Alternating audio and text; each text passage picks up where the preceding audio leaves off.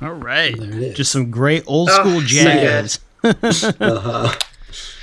They don't He, make um, them like I like to. it. Yeah, there's something about his like his his improvising that I just love because there's a lot there's a lot of like jazz great saxophone. So uh, I'm thinking of John Coltrane especially. Like he's incredibly technical and it is really good, but it gets to the level where it's just all going up and down these scales so fast that it's kind of Giant steps. yeah in giant steps. Uh, um, that it's sort of I, I don't know like I I think Stan Getz the, the one you've just listened to. He kind of seems to be able to weave melodies that's kind of sound a bit more kind of recognizable, and it's like I don't know, sort of like writing a good like, paragraph of something. You've got like it's not just like all fast, all slow. It's kind of you've got bits, bits and bobs, and it makes it very kind of recognizable.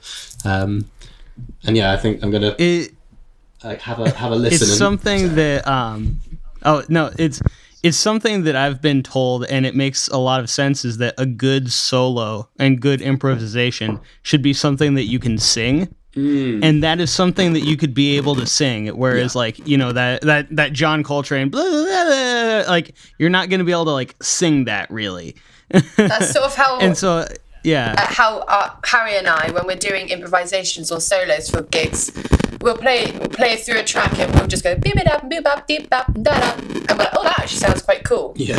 And then we'll Yeah. we'll trans what we just sang onto like instruments, and then go, oh, that's that, that's actually really cool. That works, and Yeah. we work from there. Yeah. So like use our voices first to like build blocks, and then transfer it across to our instruments. Yeah, I think that's really good in general. Like if you've got if you start something on one instrument, you're gonna play, um, and then take it to another instrument. You'll play it in a way that you know you'd never do naturally because it's not kind of necessarily that like native to your instrument. Um, so you can, you Oh can get yeah, some really because cool like sounds. a keyboard is laid out different than a guitar, Yeah. and you know is laid out different than you know everything else. Exactly. So yeah, I think it's a, it's a good way of getting some really good sounds. Um, but yeah, so yeah, I've, just really enjoying Stan Getz. I've, I've literally, it's probably my freshest find. Um, uh, and he like he also helped bring Brazilian music into kind of American jazz. So he was quite influential for um, quite a lot of things. I think. That, that's pretty cool. When I was listening to it, I definitely was like, I, I had to look up when this was recorded because it sounded like a quite old recording to me because of the way, because this was released in 1966, I think it said. And like, it's just the way that they choose to use the stereo field is very strange. Like, the bass is only in the left channel, Uh-huh. and like, The drums there- are sometimes there's just a bunch of stuff right. like that. Yeah, it's like when you listen to like early Beatles and it's like in stereo and it just sounds really Yeah. weird. It's like i you know, it, it's just all of that type of stuff that I find really interesting. Uh-huh. That it was just like they really were just learning it on the fly and just Mm. releasing stuff, you know, but before realizing, you know, whether that was like a good use of the stereo field or yeah, not. just getting used to like working out how how it actually all all works. very interesting when you go back and look at the history of like uh, you know just music recording in general and you look at things like that or like the way that they first used you know multi multi-track recording like you know we've all got a computer we can all just do that so easily now Yeah. but it was such a such a like process to do it back then Yeah, something I find really interesting is uh, not not that I'm kind of uh, very hot on all the techie side. Harry, you're definitely the, the pro at that.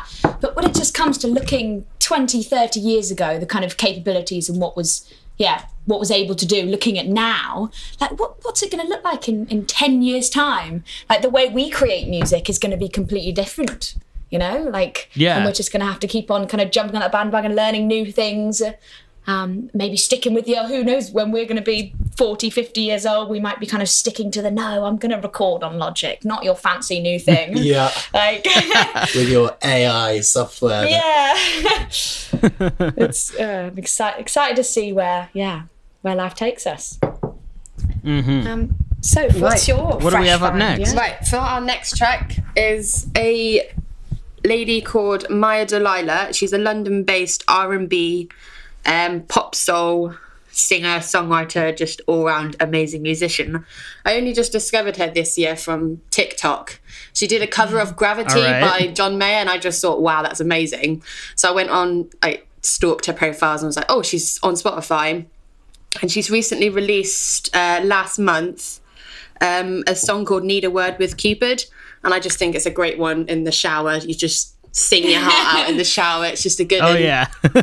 So that's going to be my, I'm my next excited choice. to hear this. It's good. You've heard it in the shower. I've sang it at the top of my lungs. in the. I love it. Fair play. Let's go. Yeah. today.